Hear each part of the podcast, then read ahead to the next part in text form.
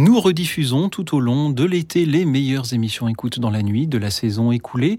Merci pour tous vos appels passés, vos appels à venir lors de la prochaine saison. Nous ne prendrons donc pas vos appels ce soir. Merci pour votre fidélité, votre amitié.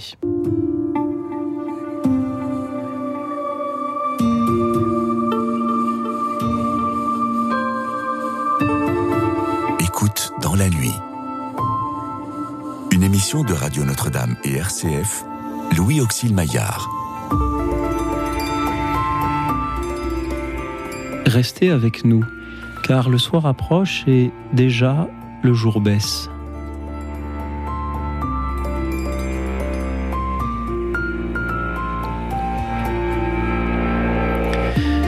Bonsoir à toutes, bonsoir à tous, chers amis, chers auditeurs. J'ai cru comprendre en observant un peu l'actualité qu'il y a une grande compétition sportive qui va démarrer bientôt. Je ne sais pas exactement de, quoi il s'agit, mais cela m'a donné envie de vous faire parler ce soir, chers auditeurs, si vous le voulez bien, du sport. Y a-t-il une place pour le sport dans votre vie? Pouvez-vous nous dire ce que le sport un jour vous a apporté? Le dépassement de soi, la rencontre, l'esprit d'équipe? Ou peut-être encore autre chose? Maîtrisez-vous votre corps, votre corps est-il au service de votre liberté ou vous bride-t-il dans celle-ci? Et ce soir, pour euh, vous écouter, vous répondre et nous parler du sport quand on est chrétien, j'ai la joie de recevoir un grand sportif, le père Bruno Sautreau, prêtre du diocèse de Meaux, actuellement à Villeparisis. Il aurait presque pu venir euh, en courant puisqu'il en a couru des, des marathons.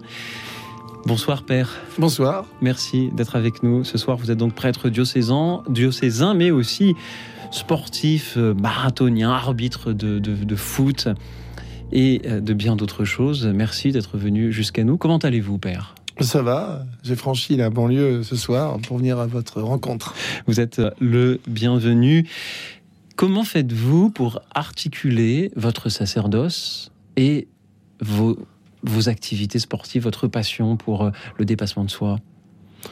Parce que tout naturellement, j'ai été baigné dans le sport depuis euh, tout petit, euh, tout jeune, et puis naturellement, bah, j'ai jamais abandonné cette idée de avoir du sport dans ma vie et, puis d'en fonctionner avec lui, d'en vivre tout simplement. Puis c'est une joie pour moi d'avoir le sport. Donc je viens de deux grandes écoles du sport, l'un qui est le football où j'ai traversé pas mal de, fonctions, joueur, euh, et puis arbitre, et puis aujourd'hui euh, éducateur, et puis délégué de la fédération, puis également le monde de, l'athlétisme, qui est un sport dit plus individuel, mais qui est aussi un dépassement. où le seul arbitre, euh, c'est le chronomètre, hein, qui indique bien la fonction importante de, mhm. du dépassement de soi, avec beaucoup d'humilité, parce que c'est toujours être en bonne santé. Euh, ce qui est mon cas aujourd'hui. Enfin, je, touche du bois, mais je trouve que c'est le sport qui, qui me rend heureux, puis qui me rend heureux d'être prêtre. Les deux se rejoignent pour moi. Comment ça se passe concrètement quand on est prêtre diocésain et, qu'on veut faire du sport et, et, en faire euh, beaucoup ou suffisamment euh, Du moins, comment faites-vous vous, vous allez voir votre évêque et vous lui dites bah, Je pourrais être arbitre de, de, foot, j'ai besoin de, que vous m'autorisiez pour cela, j'ai besoin de, temps pour cela, ou j'ai besoin de temps pour m'entraîner pour le marathon. Et, comment ça se passe?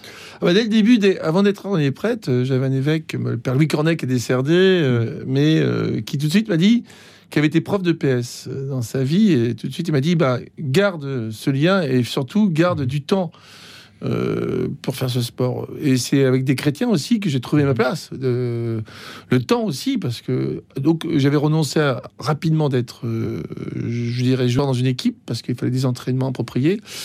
Et donc des gens m'ont proposé à l'époque de devenir arbitre de football. Mais donc, c'est les personnes ensemble, c'est ensemble qu'on a trouvé euh, ma, raison d'être, euh, de garder ce, sport. Et puis, naturellement, de, participer toujours pas seul, parce que seul, tu peux rien faire. Mhm. Donc, j'ai été souvent en lien avec des clubs locaux. Hein. j'ai toujours joué le club local, si c'était possible. Et c'est ça qui m'a apporté aussi euh, une très profonde relation avec beaucoup d'amis, puis des gens que j'aurais jamais rencontrés si j'avais pas été sportif comme ça. Quoi. Dans le service d'arbitre, euh, il y a beaucoup d'humanité, à avoir. Il faut siffler les buts, les accomplissements, mais aussi les défaites et les pénalties et les fautes. Est-ce que c'est un peu euh, quelque chose que l'on retrouve euh, dans la prêtrise? Bah, c'est qu'il y a une de- allusion à faire entre les deux? Ah oui, c'est une école de- de- du réalisme, parce que de toute façon, en France, il y a, ils sont tous arbitres, ils ont tous raison, mais il y en a un seul, euh, on est un seul ou trois, qu'on est des trois officiels. Et arbitre officiel, c'est une tâche euh, assez euh, qui nécessite beaucoup de, de maîtrise, hein, de, de, de bonté, et puis de technique, parce qu'on ne fait pas n'importe quoi, et puis euh, de fraîcheur. Euh, Il y a la passion derrière. euh, un joueur peut se tromper, on lui dit rien, mais si un arbitre se trompe, euh, croyez-moi, on va venir le trouver pour lui dire. Et de fait, des fois, on n'a pas tout vu, on n'a Mhm. pas tout entendu, et ça a toujours été une école d'humilité. Et puis une école du respect. Alors, vous dites dans l'Église, ça peut servir, effectivement, ça même sert beaucoup parce que euh, on est différent et la difficulté d'être différent euh, oblige à. Moi, je suis pas très bon sur ça, quand même, euh, à écouter tout le monde. Et on s'est jamais bien écouté, quoi. Les joueurs que vous arbitrez savent que, savent que vous êtes prêtre Des fois oui, et des fois non. Euh, Aujourd'hui, je suis délégué de la fédération. euh, ce qui rend euh, souvent des regards intéressants. On m'interpelle en disant euh, Ah, avec vous, moins, euh, on sait que ça va être juste. Le mot juste est très important. Ça veut dire on sait qu'on va être en vérité. Mhm. Hein, qu'est-ce que j'ai vu, qu'est-ce que j'ai entendu, et à travers ce respect des personnes qui manque souvent dans nos attitudes. Hein, c'est pas évident. hein. Est-ce Rien que, n'est évident, je trouve. est-ce que Jésus faisait du sport? Oui, il en faisait eu un, une- un sport qui est un, un des fondamentaux de- des Jeux Olympiques, c'est la marche. Euh, la marche, euh, il marchait. Ça, on entend. euh, et- Oui. Et il marchait seul, il marchait avec euh, les disciples, il, il allait à la rencontre des gens. Et, et le fait de marcher au pas des hommes, à mon avis, est un des sports fondamentaux qui permet de la rencontre humaine telle qu'elle Mhm. est. Et donc, il était très sensible, je crois, Jésus, à, à ceux qui ne marchaient plus. Euh, donc le handicap, on dirait le handicap aujourd'hui, le mot n'existe pas dans l'évangile, mais et pour ma part, j'ai toujours été sensible à moi qui suis en bonne santé, à celui qui ne l'est pas. Donc Mhm. Jésus marchait, euh, en marchant, bah, tu peux parler, tu peux écouter, euh, et c'est fondamental. hein. Est-ce donc un, un devoir chez les chrétiens que de se mettre aussi euh, à la suite du Christ en marche, à, à faire, de devoir faire du sport? Devoir faire du sport, je sais pas, mais trouver une activité sportive euh, qui corresponde à, à ses goûts, Mhm. euh, en, en- en loisir, pas- parce qu'on dit sport, mais souvent- on dit souvent compétition, non? Euh, Le sport est avant tout un loisir, un équilibre à trouver pour chacun. Et il y a souvent des, sports euh, qu'on peut trouver à côté de chez soi qui permet, euh, mais pas seul, euh, être accompagné. Ça veut dire avoir un entraîneur, avoir. Alors on dit on coach aujourd'hui, on emploie des mots très anglais, mais avoir quelqu'un qui vous dit les limites à ne pas franchir eu égard aux capacités que l'on a de pouvoir faire un sport. Mhm.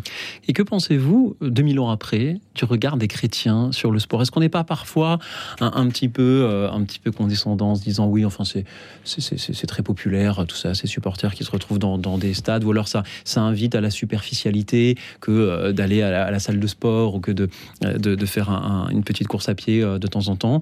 Euh, que pensez-vous, Père, du, du regard que les chrétiens ont aujourd'hui sur, euh, sur la pratique du sport? Ben, ils ont un regard des fois très lointain. Euh, moi, je trouve que le sport, qui est le foot, qui est le premier sport euh, en France populaire, et pas seulement populaire, rassemble beaucoup de gens et ça serait grave de l'ignorer, hein, de, de l'oublier. Alors, on dit que c'est une commune religion. Euh, je sais pas, en tout cas, c'est une organisation, c'est un rendez-vous Mhm. que qu'on a souvent avec- pour beaucoup de gens. hein. Je sais qu'en France, il y a chaque week-end 11 000 matchs. 11 000 matchs par, euh, par, euh, par semaine. euh. Vous vous rendez compte, ça fait, ça fait du monde qui se rassemble euh, et qui est heureux de le faire.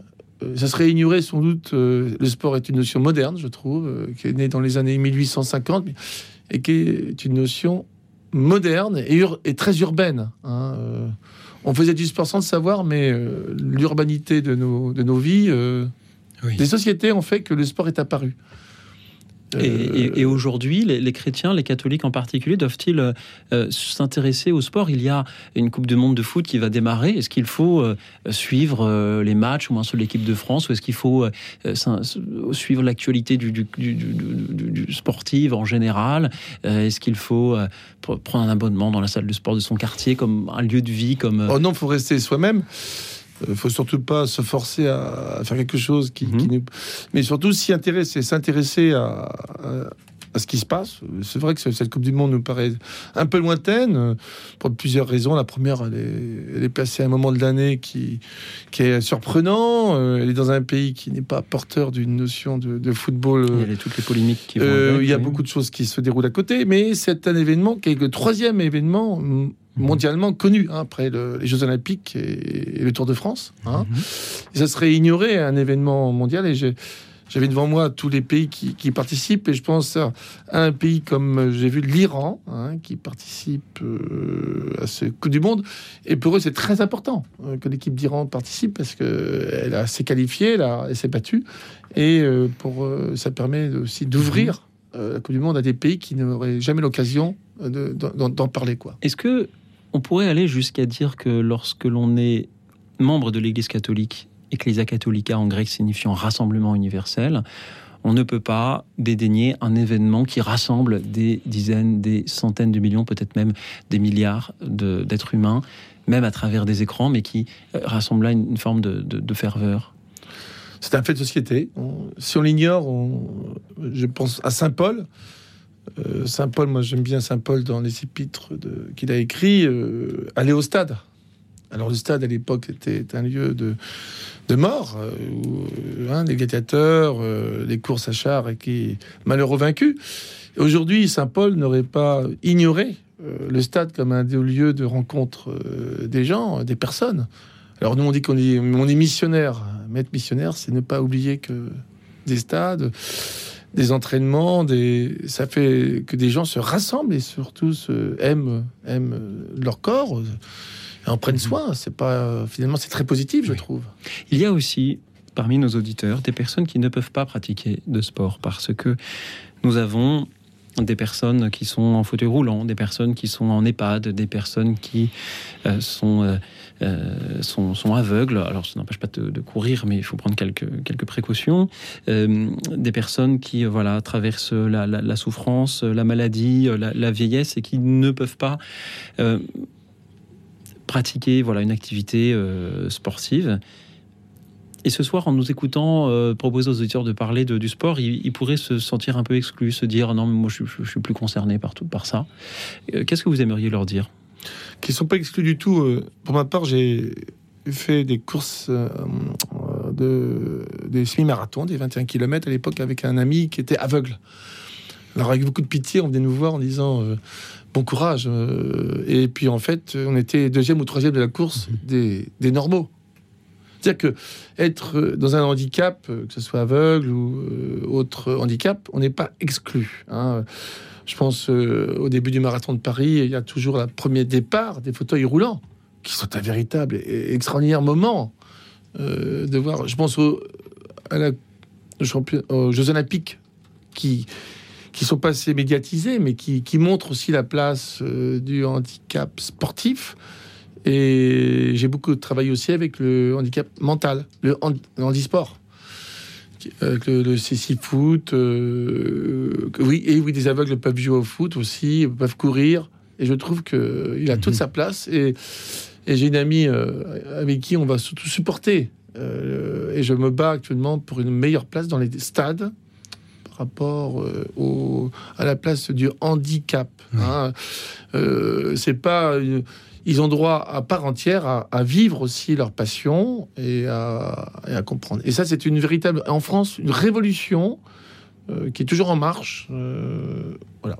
Et permettre à chacun de pouvoir le vivre, même très âgé.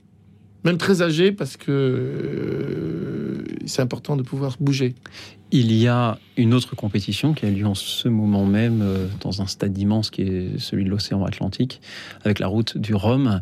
Et puisque vous euh, parlez du handicap, on peut aussi euh, saluer la, participation, même s'il a dû abandonner, de, Damien Seguin, qui, à qui il manque une main et qui pourtant navigue en solitaire au milieu des, éléments déchaînés. Merci à lui pour cet exemple. Merci à vous, Père, d'être avec nous. Et merci à Françoise qui nous rejoint depuis la région parisienne. Bonsoir, Françoise. Bonsoir. Oui, j'ai votre thème de ce soir m'a intéressé parce que j'ai je ne pratique plus en ce moment, je fais pas de sport parce que j'ai de gros problèmes de dos. Mais j'ai pratiqué l'équitation il y a longtemps. Et j'en ai un très bon souvenir. Vraiment, j'ai j'ai le souvenir de de partage, de, de joie, de de plaisanterie avec des collègues avec qui j'allais en, en week-end équestre ou en stage équestre. Et je dois dire que l'équitation, ça m'a appris le courage, l'endurance, la détermination, la modestie aussi, parce qu'il n'y a rien de plus, il y a rien de plus vexant pour l'amour propre que de déchausser. Quand le cheval a décidé de vous fiche par terre, il vous demande pas votre avis, il vous atterrissez par terre, et vous n'avez rien d'autre à faire que de remonter dessus. Donc euh, ça apprend à, à une certaine modestie. Et puis, euh, j'ai arrêté, j'ai pratiqué l'aquagym aussi. Donc, euh, ça, ça prend l'équilibre, la, la souplesse, le bien-être dans l'eau. Mais je dois dire que j'ai pratiqué l'équitation en Tunisie quand je suis allée en vacances. J'ai monté euh, des chevaux entiers. Alors, je me souviens, je me souviens de d'avoir sauté un petit obstacle avec euh, Friscus, il s'appelait le cheval. C'était un cheval entier. Et je l'aimais beaucoup, ce cheval. Je l'aimais beaucoup. Et euh, on est parti en promenade avec des, avec le moniteur, l'instructeur. Et il m'avait, bien sûr, j'étais sur un cheval entier. Et le cheval partait, euh, partait. Il était même pas au galop, il était au trot. Mais il, il, fonçait. J'ai dit, je peux plus l'arrêter, je peux plus l'arrêter. Alors l'instructeur, il s'est mis en travers du cheval, avec son cheval, et il l'a arrêté. Et ça l'a mis en colère. Il a dit bon, allez, on rentre, on rentre euh, à l'écurie. J'étais vexée. J'étais vexée parce que j'avais pas été capable de, de, maîtriser ce cheval. Voilà. Et donc, euh, je, je, garde un très bon souvenir de, de week-end équestre que j'ai passé avec des collègues. Je monte avec le, avec euh, l'association de la SPTT. J'ai un très bon souvenir de, de week-end équestre que j'ai passé avec mes collègues, d'un stage équestre que j'ai fait avec un, avec un ami. Donc voilà, j'ai et puis j'ai arrêté parce que j'ai fait une très grave chute et euh, j'ai fait j'ai fait une hémorragie. Donc euh, j'ai perdu du sang, donc euh, j'ai j'ai arrêté. De plus, j'étais pas très bien à ce moment-là, au point de vue nerveux. Donc j'ai arrêté, j'ai arrêté l'équitation. Françoise, merci beaucoup d'avoir été avec nous ce soir. Vous nous parlez de la détermination, du courage, de l'endurance, de l'humilité aussi, et de cette relation à l'animal si particulière que l'on a lorsque l'on pratique l'équitation. Merci d'en avoir témoigné ce soir, Françoise. Père Bruno Sotro, comment réagissez-vous à ces paroles? Bah, bonjour Françoise, vous employez des mots, c'est vrai, je les ai notés, d'humilité, d'endurance, de courage, de détermination, de modestie, également de souplesse, de bien-être. Et je trouve que c'est des qualités qui peuvent vous, vous, aider à franchir justement euh, ce moment de votre vie, parce que c'est aujourd'hui, vous avez, vous avez dit, vous avez eu un grave euh, chute, donc qui, qui, vous mobilise, euh, qui vous empêche d'aimer ce que vous faites, vous faisiez, quoi. Et je suis très sensible à ça, mais ce que vous avez appris par le sport doit vous permettre de, de pouvoir être capable de, de vivre aujourd'hui. autrement, peut-être, mais j'imagine, c'est pas si évident que ça, quoi, de de, pouvoir le faire. Moi, c'est pas évident, je trouve. Mais, euh, mais, vous avez des qualités extraordinaires qui vous permettent de, de vous dépasser. Il faut aussi avoir euh, peut-être une certaine prudence, mais je vous souhaite, Françoise, d'arriver à retrouver peut-être ailleurs que sur le dos d'un cheval, cette détermination, ce courage, cette endurance que euh, vous avez pu nous transmettre ce soir. Merci beaucoup d'avoir été là. Et puisque Françoise vient de nous le rappeler, nous sommes comme l'était le Christ, eh bien, dans un corps écoutons l'ensemble Voices 8 chanter cet Ave Verum Corpus au vrai corps de Jésus, celui de Bird. À tout de suite. Écoute dans la nuit, une émission de RCF et Radio Notre-Dame.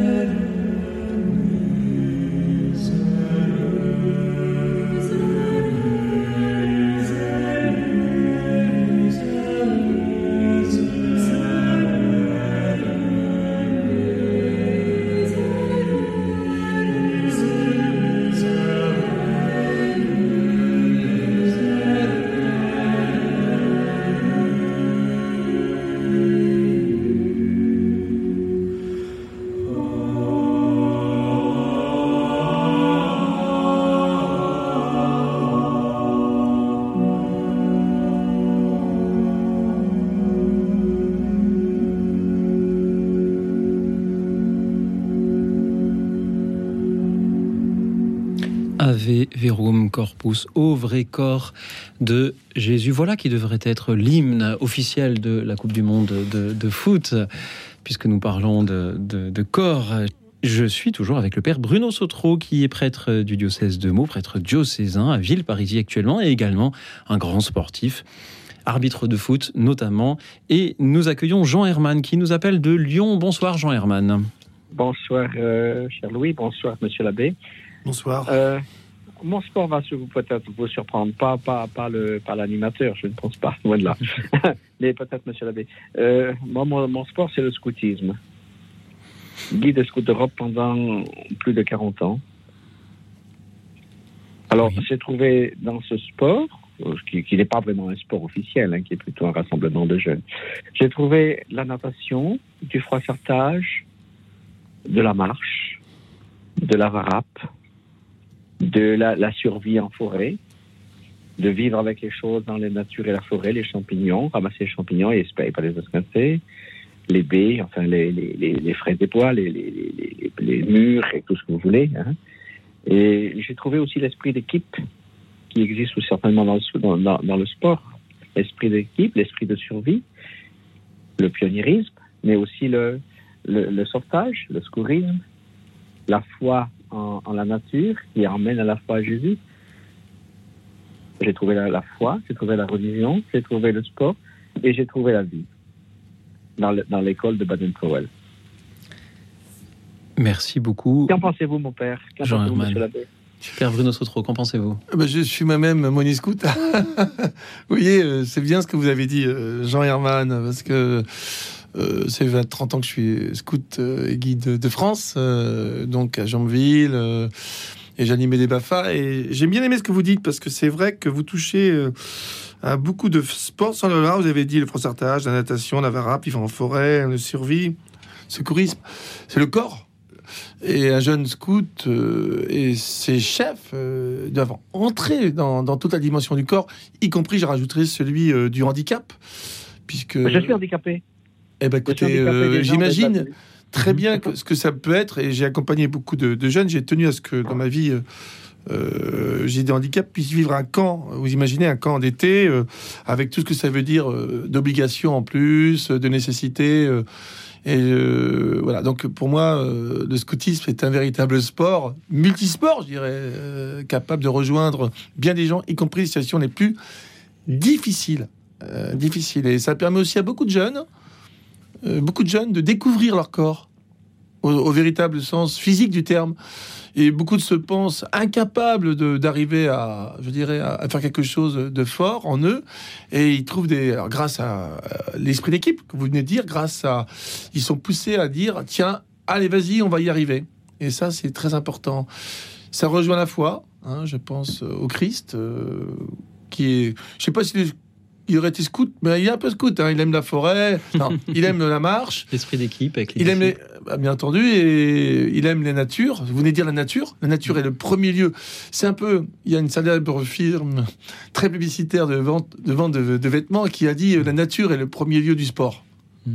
Mais nous, on l'a découvert avant avec le scoutisme, hein, que ce soit euh, les écoles de scoutisme que j'aime bien hein, pour les fréquenter. Je trouve que c'est. Vous avez raison, Jean Herman. Et en plus, votre handicap. Euh, et sans doute doit vous rendre très sensible aujourd'hui à ce manque peut-être que vous que vous pouvez pas faire pour faire euh, nature. Euh, moi, ça n'a pas d'importance pour moi. Je, pense que ce qu'on m'offre, ce que Dieu m'offre. Ah, et voyez-vous, euh, j'ai trouvé la, donc la vie extérieure dans le scoutisme et la vie intérieure dans la musique. Ah oui, effectivement. Ah oui, oui, je suis aussi musicien, je suis aussi euh, accordéoniste et, tromboniste. Mais j'ai trouvé les deux, les deux se complétaient parce que dans le camp, on chante, on joue. Et dans le froid, hein, il n'y a pas besoin de haut-parleurs. Hein. Et dans le, froid, la chaleur. Hein. Et donc le corps aussi, a toute sa place. Tout à fait, tout à fait. Jean Herman, il, il y a deux mots que vous avez prononcés qui peut-être ne sont pas familiers à tous nos auditeurs, mais je vais les, les- les- les redire. Vous avez prononcé le mot de froissartage et de pionniérisme qui sont tout à fait dans, dans le jargon scout que je connais un petit peu. Froissartage du nom de, de Michel Froissart, son, son, son inventeur, qui et avec le pionniérisme justement l'ensemble de ces, ces techniques enseignées aux, aux scouts qui permettent de construire son lieu de vie en pleine nature, en, en- abattant euh, quelques, arbres et en construisant son, abri, sa table, sa, sa tente. C'est, vous avez raison de le dire, euh, Jean Herman, je crois, euh, un sport, puisque c'est assez physique quand on a euh, 13 ans, 14 ans, euh, 15 ans, que de devoir faire cela, d'une part, et d'autre part, parce que c'est ce qui nous permet de nous confronter justement aux éléments, et c'est aussi une vertu peut-être du, scoutisme que de vivre dans la nature, ce qui signifie n'avoir pas de toit sous lequel s'abriter et devoir le construire soi-même parce que euh, notre corps ne nous permet pas de, de passer la nuit sous la pluie, il faut que nous nous en abritions et donc nous apprenons euh, dans le, dans le scoutisme à euh, nous construire cet abri-là. Et donc c'est le pionniérisme, le froissartage sont du sport parce qu'ils sont en soi et demandent une certaine euh, force physique et, d'autre part parce que parce qu'ils nous aident justement à confronter notre corps à euh, la nature et, à l'y insérer de manière à, mieux servir son prochain. Jean Herman, c'était une grande joie de vous entendre et, et de prendre, c'est-à-dire l'occasion de votre passage à l'antenne pour parler un peu du scoutisme. Et vive les scouts. Merci à vous, Jean Herman. Merci. Merci, m- monsieur l'abbé, merci. Merci de votre euh, présence. Merci d'avoir été avec nous, euh, cher euh, Jean Herman, et de nous avoir parlé de la pratique euh, du sport et de la maîtrise du corps au sein euh, du scoutisme. Je vous adresse un, un fraternel salut scout et sans doute que beaucoup d'auditeurs auditrices également. Merci d'avoir été là et merci à Gélie qui nous rejoint depuis Paris. Bonsoir Gélie. Oui, bonsoir Louis bonsoir euh, Père. Euh, je suis contente de pouvoir euh, participer euh, ce soir, je vous en remercie, parce que le sport a toujours été important pour moi, avec une vie de famille, avec plusieurs enfants, des engagements aussi dans la paroisse. Et là, ça fait déjà plusieurs euh, années que je perds la vue, et là, j'ai vraiment perdu la vue depuis euh, début de l'année. Je continue à faire du sport. Je suis entrée dans une résidence pour déficients visuels à Paris, dans le 19e. Et hum, à l'intérieur de, cette résidence, je peux faire de, de la gym assez tonique, adaptée pour les déficients visuels. J'en fais deux heures, deux heures et demie par semaine. Je fais aussi de la randonnée par une autre association et là, j'ai un guide qui m'accompagne. Et je dois dire que ce retour au sport adapté pour nous, déficients visuels, me permet, un, d'équilibrer toutes mes activités, ma vie, mais aussi de faire de belles rencontres, de faire confiance à ceux qui m'accompagnent sur des terrains plus ou moins euh, euh, accidentés, difficiles. Je redécouvre aussi la nature que l'on me décrit, et ça j'aime beaucoup. Euh, je suis près des buts de Chaumont, du canal de Lourdes, donc je fais de belles promenades et marches de plusieurs heures quelquefois.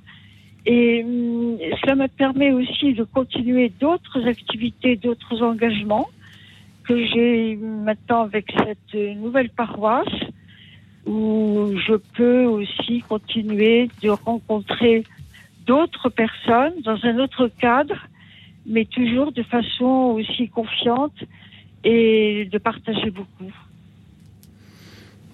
Merci Gélie. Merci pour euh, votre témoignage de ce soir et pour euh, cet encouragement que vous faites à toutes les personnes euh, non-voyantes comme vous à, continuer à, aller de l'avant grâce au, au sport et aux rencontres qu'il permet. Père Bruno Sautrou, que vous inspirent ces paroles? D'abord, bon- bonsoir Gélie. Euh, ça m'inspire beaucoup de respect parce que euh, vous avez une pratique et puis aujourd'hui votre vue euh, vous empêche. Euh, je raconte une expérience que j'ai souvent faite avec des jeunes. Euh, je fais partie dans le sein de la Fédération française de football, euh, de Cécifoot. ou comment être aveugle et jouer au foot. Alors, c'est la stupéfaction Ah oui, oui. pour beaucoup de gens et je fais faire ce, ce jeu à des, à des gens bien importants comme moi, comme nous. Donc, il y a Mhm. un guide et euh, souvent au milieu, il y a euh, un jeune avec un bandeau. Et, bah, et à la fin, on fait une relecture ou une évaluation de ce qui s'est passé. Et ils travaillent Oui. enfin euh, une partie de leur corps qui est l'écoute, l'oreille, alors que la vue ne- n'y est plus. Et on s'aperçoit qu'on a vraiment besoin des autres. Tout en oui, appréciant ça. Hein, Oui, oui. et la- je dirais le fait de plus avoir la vue, j'ai la vue, donc j'ai la chance. Et euh, pour moi, vous avez parlé du sport euh, adapté, et je suis heureux de savoir qu'il faudra faire la rencontre avec euh, avec vous, avec d'autres personnes, est très importante. Elle permet à nous, qui sommes bien portants, de pouvoir ne pas négliger notre corps. Moi, je trouve que notre corps, souvent, on le néglige par par faiblesse, par, je dirais. fainéantise, alors que notre corps c'est sacré, c'est un des lieux de révélation. Et vous, vous qui avez perdu la vue, vous nous donnez un exemple formidable de continuité, à mon avis, jusqu'au bout de votre vie euh, pour être capable euh, de, de vivre. Vous avez dit Canal de Lourdes, on n'est pas si loin l'un de l'autre, puisque je vis euh, près de Lourdes aussi, mais à l'autre bout là-bas en Ah. Seine-et-Marne. Et Ah c'est oui, aussi la, oui, oui. la senteur des. Enfin, senteur. Euh, vous sentez plus ces choses, donc la pollution, vous sentez aussi. le- Vous êtes en, en lien avec le- la, la création.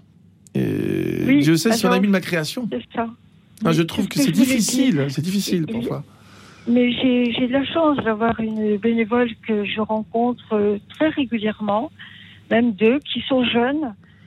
Et une euh, m'a fait un témoignage d'ailleurs euh, ce soir, puisqu'on était invité en un à l'hôtel de ville pour dire ce qui se passe à Paris pour nous, les personnes âgées. Elle disait J'ai perdu mes deux grands-parents que je n'ai pas connus. Et avec Gélie, je fais des rencontres extraordinaires parce que nous marchons bien toutes les deux. Et au cours de ces marches, la conversation, elle m'apprend beaucoup de choses. Et même sur le plan de la foi, où elle me pose beaucoup de questions. Donc ça, c'est extraordinaire. Et j'ajouterais aussi, vous parlez des, des odeurs, de, euh, des bruits que nous entendons. Moi, je suis toujours euh, euh, très attirée par la nature. Mais il y a aussi le côté tactile. Quand je prends le bras de quelqu'un de la randonnée, quelqu'un que je ne connais pas, bien, c'est finalement dépasser un tabou avec l'éducation que nous avons reçue. Vous voyez, quand le professeur de gymnastique corrige un mouvement en me prenant le bras, en me redressant le dos, c'est aussi moi qui m'adapte, si vous voulez, à ce mode de fonctionnement que je ne connaissais pas. J'ai fait aussi, je disais, au standard du tandem. Et, hum, beaucoup quand j'étais en province la dernière année avant de revenir à Paris. Euh, c'est extraordinaire d'être dans la nature, avoir un, ce sentiment de liberté, mais de faire confiance au pilote. J'aime bien- c'est extraordinaire. Voilà, mais j'aime bien, moi je suis quand même euh, prête et, et je vous renvoie l'évangile. Euh, moi, grâce à mon handicap, j'ai redécouvert aussi euh, les, les évangiles, hein, comme les l'évangile de Bartimée. Hein, Bartimée euh, qui Mm. se lève alors qu'il est, il est aveugle, hein, qui court Oui, vers Jésus, ça. alors, Oui, oui. devant la foule. Il court vers Jésus. Et la Ah, foule qui dit confiance, lève-toi, il t'appelle. Et je vous invite aussi à aller à la rencontre de l'évangile. Parce que l'évangile, c'est sportif. Et euh, Jésus euh, attend, et il dit euh, Attends cet homme qui, silencieusement, donc, il, il le, il le remet debout. Que veux-tu que je fasse pour toi? Vous imaginez votre question, même pour vous, Angélie, c'est de retrouver la vue, de recouvrer la vue. Et ben, cet homme m'a bien entendu que je vois. Et mais en même temps, tous ces verbes dans l'évangile m'apprennent à relire complètement euh, nous qui sommes les bien portants et qui sommes des aveugles. Et quand Jésus dit bah on est aveugle, euh, on n'entend pas, vous avez des yeux, vous ne voyez pas, vous avez des oreilles, vous n'entendez pas. Euh, je me dis c'est grâce à la présence aussi des sourds muets qui m'ont toujours appris à éclater de rire. Grand- un sourd éclate de rire, c'est c'est extraordinaire. Hein. Ah oui. Ça se Oui. raconte pas, mais euh, je veux dire, Mhm. toi tu racontes n'importe quoi. Il me un langage sur on m'a fait comprendre. Mhm. Et euh, je veux dire que j'ai à apprendre et que l'évangile aussi est une source de réconciliation avec le corps que Dieu nous a donné. vrai. Et j'ai dit, euh, vous voyez bien des choses que d'autres ne voient pas. Merci. Que me Gélie, de- dit le, le prêtre, le curé de notre paroisse, qui me dit Vous ne voyez pas, mais vous avez une lumière qui Ah vous permet de, de travailler l'évangile, puisque absolument. demain matin, je vais animer un groupe là, de, de Bible. Mais hum, c'est extraordinaire parce que euh, nous développons aussi l'écoute. Et je ne vois pas les personnes, donc elles peuvent être euh, blanches, noires ou, grandes ou petites. Mais ce qui compte, c'est ce qu'elles disent. Et leur façon de, parler, d'être, je l'entends. J'entends le sourire. J'entends la personne qui n'ose pas trop poser la question. Et ça, c'est une découverte aussi.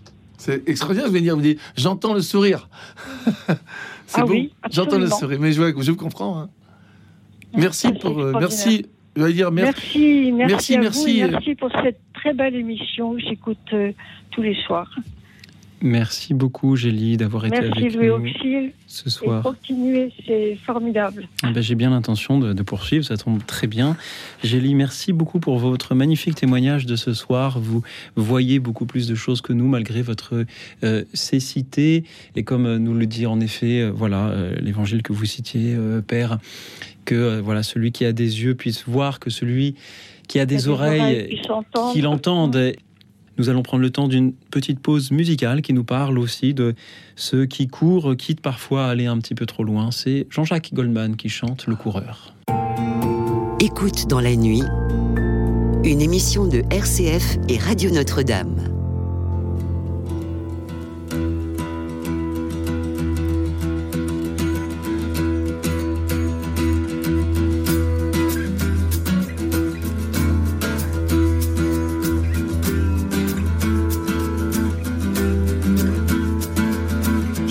Sur la plage abritée des alizés. Une course avec les vagues, juste un vieux compte à régler. Pieds nus comme couraient mes ancêtres, où j'ai bien vu derrière ses lunettes un type avec un chronomètre.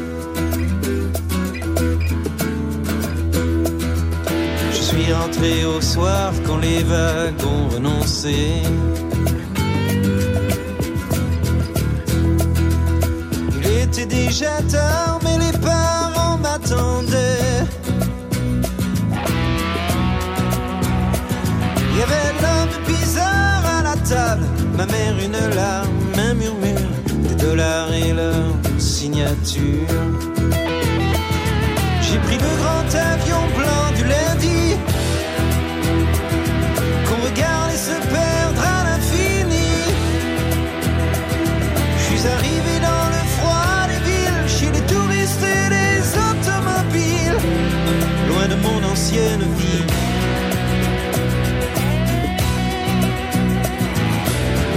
Touché, mesuré comme on fait d'un cheval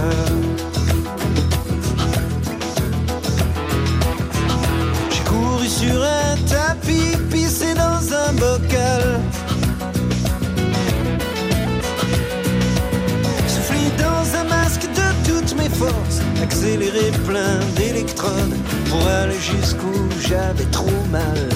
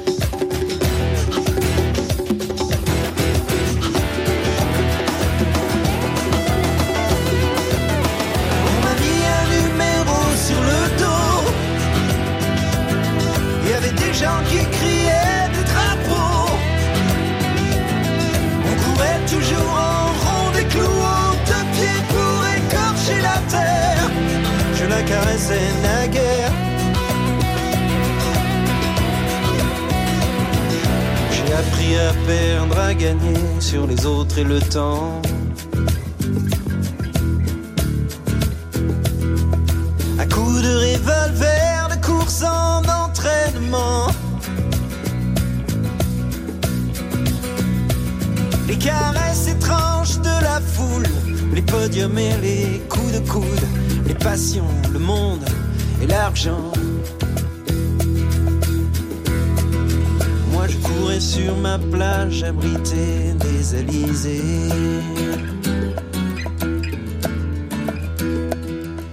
Une course avec les vagues, juste un vieux compte à régler. Puis le hasard a croisé ma vie.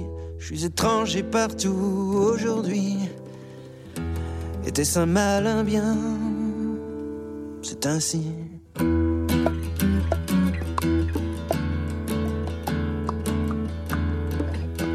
Nous écoutions Jean-Jacques Goldman, le coureur. Juste avant d'écouter l'auditeur suivant, et un peu en, en écho à la chanson que nous venons d'entendre, ainsi qu'à cette parole de Emmanuel euh, sur, euh, euh, sur YouTube. Emmanuel, qui, est un homonyme d'un grand joueur de foot français d'ailleurs.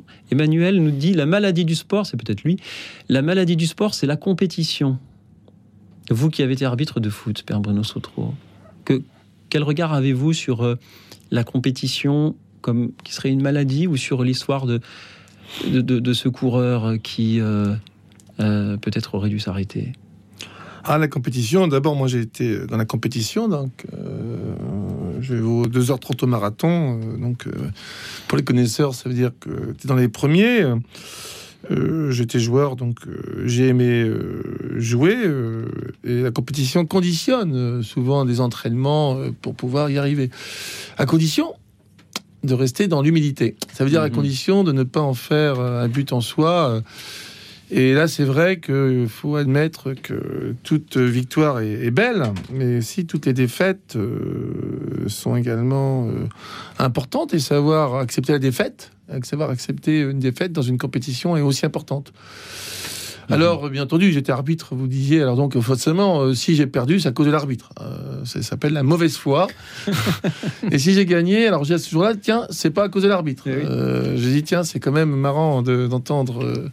mais la mauvaise foi est partie de, de ces choses que j'aimais. Et donc, j'étais avec un monsieur que j'ai créé un bouquin, Giroud, qui racontait, qui disait un jour, dans- sur les 1000 matchs qu'il a fait en Ligue 1, par exemple, il y avait 330 victoires ou 423 victoires. Il y avait, en gros, 35 euh, à 40% de victoires. Ouais, c'est ça, 50% de victoires. Euh, 35, 30% de défaites et 20% de matchs nuls. Donc, inévitablement, c'est le quotient qui arrive à toutes euh, gens qui font des compétitions. Euh, on retrouve la qualité d'un joueur ou la qualité d'une personne dans une toute compétition là où elle a su perdre. Analyser comment, pourquoi on a perdu, qu'est-ce qui s'est passé. Et moi, on m'a toujours appris comme ça. Donc la compétition est bonne dans le sens où j'accepte la défaite. Bon, la victoire euh, est belle, de toute façon, on Mhm. préfère euh, gagner. hein. Et chez les enfants, j'aime bien les accompagner parce puis- qu'ils ils aiment pas perdre. quoi. Et puis c'était qu'un jeu, Et c'est qu'un jeu. C'est qu'un jeu qui. avec parfois des enjeux matériels, Ah bah, financiers importants, euh, mais c'est avant tout un Et jeu. c'est pour ça que le jeu parfois Mhm. est dépassé par les enjeux. Euh, ça peut être le cas de la Coupe du Monde aujourd'hui, euh, où on n'acceptera pas une défaite. Il faut Mais que cela reste à l'arrivée, il n'y a qu'un vainqueur. Et oui, peut-être parlerons-nous plus tard dans l'émission de la manière d'être un supporter chrétien. En attendant, écoutons Constant qui nous rejoint. Bonsoir Constant. Bonsoir, lui. Bonsoir, pour le père Bruno, c'est ça? Bonsoir, oui, Constant. Oui. Mais euh, en fait, euh, lui, euh, je voulais dire euh, rapidement que je- le père Bruno me donne une bonne idée. je le dis à l'antenne aujourd'hui. Ça serait bien euh, que ceux qui écoutent, en fait, euh, les instances euh, retiennent ça. qu'il faudrait que les, prêtres soient des arbitres de football. Parce qu'avec eux, au moins, on s'assure d'une éthique. C'est des gens d'esprit. Et ça évite Père Bruno et lui, vous venez de dire tout à l'heure que ce n'est qu'un jeu. Non, le football n'est plus un jeu aujourd'hui. Avec tous les milliards que, ça brasse, des millions que ça brasse, et des injures racistes, et même des, meurtres. Euh, Il y, a- des assassinats aujourd'hui, euh, des, agressions.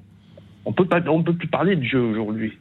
C'est pour ça que je dis que c'est une très bonne idée euh, que le père, Bruno le dise, qu'il est arbitre et que les gens l'entendent, il va falloir mettre des prêtres aujourd'hui comme arbitres de football.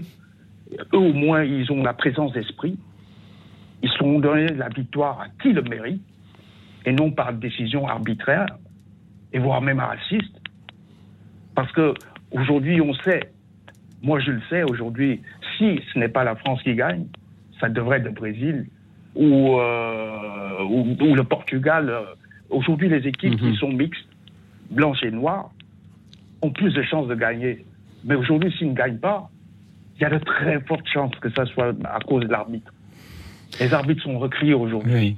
Constant, merci Oui. beaucoup pour ce que vous nous dites. Constant, je, je, je ne m'aventurerai pas pour ma part à faire un, un quelconque euh, euh, pronostic, euh, et, d'autant plus que ce soir nous ne parlons pas spécifiquement, nous prenons prétexte de l'ouverture de cette compétition dans, dans deux jours pour parler sport, mais il y en a bien d'autres, et heureusement, des sports qui existent et, et qui se déroulent bien ou, ou mieux, je pense à, à, à la route du Rhum actuellement. Euh, on peut avoir une pensée pour les navigateurs qui, à cette heure, sont euh, sur, sur- encore, sur, certains sont déjà arrivés, mais d'autres sont encore en pleine mer à se battre contre les éléments, essayer de, de trouver euh, suffisamment de vent, mais pas trop non plus, pour arriver au but. Il y a là bien d'autres choses à, à apprendre, peut-être que dans, dans le, le football, et moins d'argent, même s'il y en a aussi. Et il y a d'autres. Il n'y a pas que le football comme, comme sport que nous évoquons ce soir. Constant, merci pour vos paroles. Vous nous dites qu'il faudrait confier l'arbitrage du sport euh, au pr- à des Oui, prêtres. Euh, À des prêtres. et, et, Père Bruno Sautreau, qu'en que- qu'en pensez-vous Euh, Seriez-vous euh, euh, candidat pour la présidence de la Fédération internationale de football? Surtout pas. Non, merci à vous, euh, Constant, parce que moi j'étais euh, à la Ligue, mais surtout j'étais arbitre euh, dans, des, euh, dans mon département, euh, là où personne voulait aller. Ouais, j'ai assisté souvent au début dans les années euh, 90-2000 et j'accompagne toujours ce qu'on appelle les matchs à risque. Où, euh, Mhm. dans les arbitres, voyez-vous, on, certains d'entre nous, on, on va aller là où ça fait mal, là où ça, que vous venez de dire, il y a justement agression, euh, pas meurtre quand même, Ah, Mais, euh, à dans d'autres pays, mais pas chez nous, on a des agressions assez fortes. Euh, J'en étais. Euh, Le football est mondial aujourd'hui, euh, Bruno. Ah, mais je sais. Mais il est mondial, il est mondial chez moi aussi. Il est mondial euh, là où j'habite, euh, euh, dans la banlieue parisienne, euh, même. euh, Ah, il est bah, mondial. hein. Mais Euh, ce que je veux dire, c'est que Mhm. j'ai souvent parlé avec euh, beaucoup de gens qui sont pas croyants. Et moi, je suis croyant. Et j'ai tenu à quatre respects très importants. Je tiens à vous le dire. Parce que, quelle que soit la titre, c'est en face de nous avoir des gens qui ont. Il y a les quatre respects que j'appelle ça, les quatre respects. C'est très important.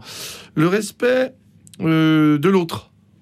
Hein, le respect de l'autre. C'est-à-dire que, quelle que soit la personne, le respect euh, des règles. Parce que sinon, on ne peut plus vivre en société.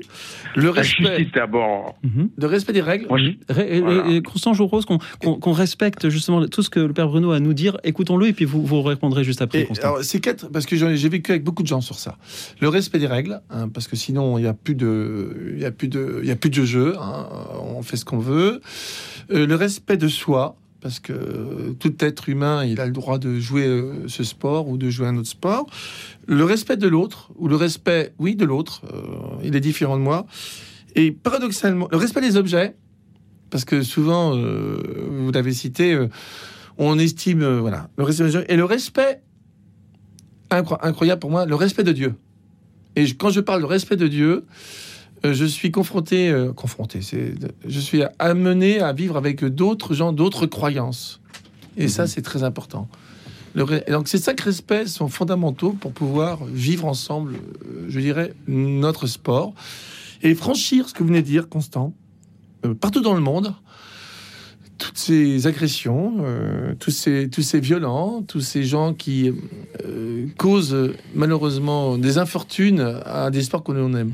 Et je trouve que s'il y a ces cinq respects, même en- au plus haut niveau, même au plus haut niveau, euh, l'image euh, dé- désastreuse d'un joueur, euh, parce qu'aujourd'hui on est des sports spectacles, hein, au plus haut niveau, que les conséquences désastreuses à nous, éducateurs, qui sommes sur le terrain. hein. Euh, comment, va, comment rattraper euh, ce manque de respect qui a eu lieu, en lieu parce que les jeunes copient Et donc ça c'est important, cinq respects.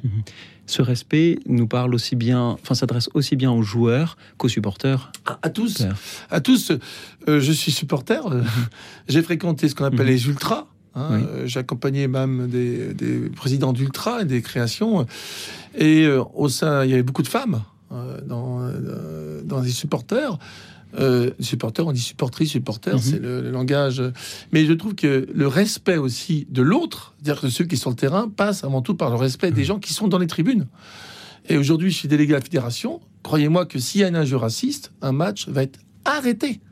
On ne laissera pas passer une injure raciste qui est aussi plus grave que c'est comme c'est qualifié comme pas d'un d'un meurtre, ce serait faux, mais euh, c'est aussi fort que le crachat ou aussi fort que l'injure. L'injure raciste est, est blessante pour l'être humain qui joue. Merci beaucoup, Constant, d'avoir été avec nous. C'est ça. euh, Pour moi, c'est, ce que j'ai à dire, euh, que les gens le retiennent aujourd'hui. Il faudra penser à ça, Mhm. mettre des gens d'esprit pour euh, réguler ce sport qui est populaire, euh, mais à un point, Mhm. et que tout le monde aime, riche, pauvre. C'est, pour tout le monde. C'est juste un ballon, voilà. Il n'y a pas besoin d'être riche. Mhm.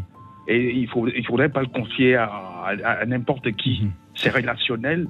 Voilà, on peut être raciste et, euh, et prendre des décisions arbitraires, alors Mhm. qu'avec un prêtre, au moins on sait que ouais, Dieu, Dieu au-dessus. puissent euh, tous les arbitres euh, de foot et les joueurs et les capitaines et les sélectionneurs être inspirés dans leurs décisions, dans leurs actes euh, et les supporters aussi. Constant, merci de nous avoir parlé de ces excès de, certains sports et, le foot en est sans doute un avec euh, euh, les sommes faramineuses qui transitent par les comptes en banque des clubs ou de certains joueurs ou par les excès de certains supporters.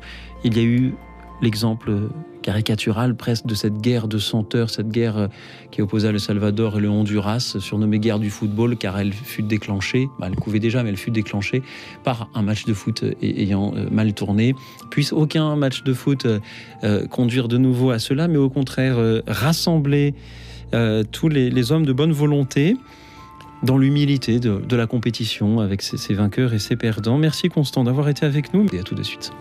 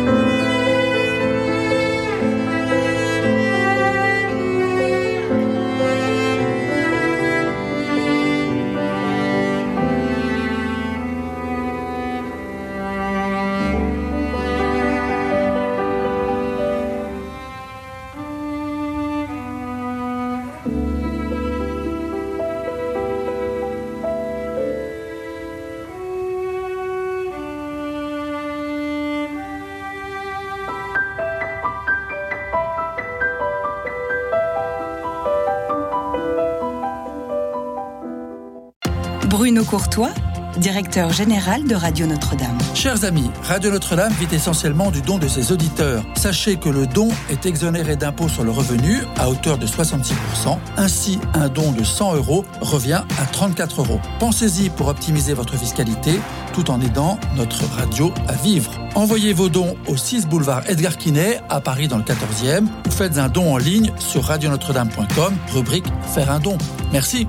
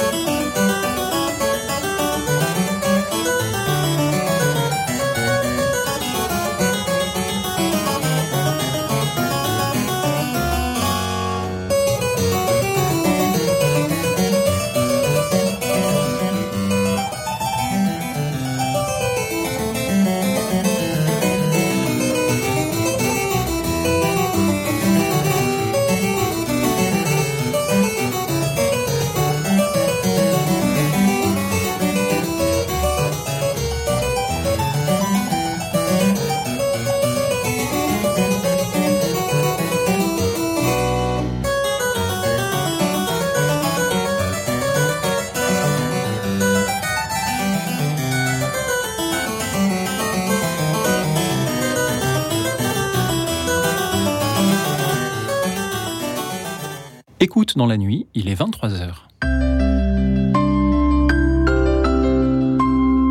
Radio Notre-Dame. Vous écoutez une rediffusion d'écoute dans la nuit de cette année. Merci pour votre présence parmi nous. Nous avons hâte de pouvoir de nouveau prendre vos appels à partir de septembre. Et je suis toujours avec le père Bruno Sautreau du diocèse de Meaux, prêtre à Villeparisis et également grand sportif, marathonien, arbitre de football durant de nombreuses années. On vous doit même un livre, euh, père, j'ai oublié de le dire en début d'émission. Petite spiritualité du foot. Dieu m'a donné rendez-vous au stade. C'est paru en 2016 et c'est édité par Bayard. Merci d'être avec nous toujours pour écouter nos auditeurs nous parler ce soir du sport a-t-il une place dans votre vie, que ce soit en tant que sportif, qu'arbitre, que spectateur? Quelle est cette place? Qu'est-ce que le sport a pu vous apporter? Nous allons nous diriger vers le Vaucluse, d'où nous appelle Chantal. Bonsoir Chantal. Bonsoir. Alors moi, je vais vous dire, je suis parent et on a passé beaucoup de temps à conduire nos enfants au sport. Ils ont fait de l'équitation, de l'escalade. On attendait, on habite loin d'une ville, on attendait pendant une heure le sport. Mais grâce à ça, on a eu des enfants, il n'y a pas eu de crise d'adolescence. Euh, L'argent ne compte pas pour elles. Et maintenant qu'elles ont euh, plus de 50 ans, tous les soirs après le travail, elles vont marcher. Et le week-end, elles font de l'escalade ou du vélo. Et je pense que ben, ça demande pas mal de sacrifices pour les parents, mais on est récompensé de voir ces enfants aussi équilibrés grâce au sport. Chantal, merci pour euh, ces paroles, pour ce cette éducation dont vous témoignez, ce que vous avez transmis à, vos enfants. Et je vois qu'aujourd'hui, elles ont un travail très physique, elles sont euh, agricultrices. C'est du sport en soi d'être agriculteur. Oui, beaucoup. Et étiez-vous vous, vous aussi agricultrice, Chantal? Ah oui, oui.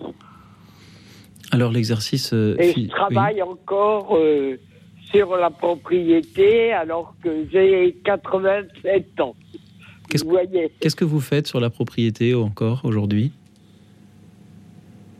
Mais euh, c'est une profession euh, oui. formidable euh, si vous aimez ça. Voilà. Ça demande beaucoup de sacrifices, mais c'est passionnant. Et c'est aussi une profession dans laquelle on est, on est souvent confronté à, à, ses limites physiques? Oui. Merci Chantal d'en témoigner. Qu'est-ce que vous faites aujourd'hui dans, dans l'exploitation dans oh, Maintenant, je fais plus de travail physique. Mhm c'est la comptabilité de la propriété. Ah bah ça peut être très physique et aussi, la comptabilité. les clients parce qu'on est vigneron. Ça peut être physique aussi. Ah, vous êtes vigneron. Chantal, merci beaucoup pour euh, votre présence parmi nous ce soir. Les, les vignerons euh, savent, et tous ceux qui ont fait des vendanges une fois dans leur vie savent aussi à quel point le travail de la terre peut être euh, physique. Chantal, merci beaucoup d'en témoigner euh, ce soir. Nous avions parlé en début d'émission de ceux qui euh, euh, ne font pas de sport parce qu'ils n'en ont pas la possibilité, car ils n'en ont pas le temps ou pas la santé physique pour le faire. Et, là, ce soir, Chantal, vous évoquez ceux qui, font du sport par obligation. On peut penser aux agriculteurs, on peut peut-être penser aussi à, tous ceux qui ont des métiers physiques dans l'industrie ou, ou pour les citadins, les, euh, tous ceux qui, euh, qui euh, les livreurs à vélo notamment. Je, pense particulièrement à eux. Père Bruno Sautreau, que vous inspire le témoignage de Chantal? Bah, Chantal, d'abord, elle a ici, elle est née à 87 ans aujourd'hui, mhm. c'est parce qu'elle a été maître de son corps. Et surtout, elle a, elle a su aussi, elle sortait qu'il fasse beau, qu'il fasse froid, qu'il pleuve, qu'il vente, qu'il neige. Et la vigne, je sais ce que c'est aussi, euh, la vigne nécessite euh, une présence. Vous avez aussi euh, jamais négligé en tant que parent, j'aime bien aimer d'accompagner vos enfants, vos petits-enfants peut-être, à, des sports pour qu'ils soient aussi heureux. Donc c'est cette double... c'est touchant parce que le sport, vous n'avez pas besoin. Vous, le faisiez automatiquement vous étiez automatiquement sur l'exploitation, avec surtout euh, cette volonté, parce qu'il y a des tas de, vous avez des tas de vertus que la foi nous donne, hein, la volonté, l'endurance, le courage, la ténacité, l'adversité, euh, la capacité à, aller de l'avant, à ne pas rechigner. Euh, la terre, bah, et c'est aussi ces défaites, hein, un orage qui arrive, euh, je sais pas, de la grêle. Euh, vous avez tout vécu, donc euh, grâce ah à cela, grâce à cela, vous avez une capacité de bienveillance aussi. et le sport nous permet d'être bienveillant parce que nous savons le prix de l'échec ou le prix bah, de la maladie ou le prix, tout simplement le prix de, à payer, quoi. Voilà ce que je vais vous dire. Bravo, bravo à vous. Mais non, parce que quand on aime son travail, euh, on ne sent pas la fatigue. Voilà.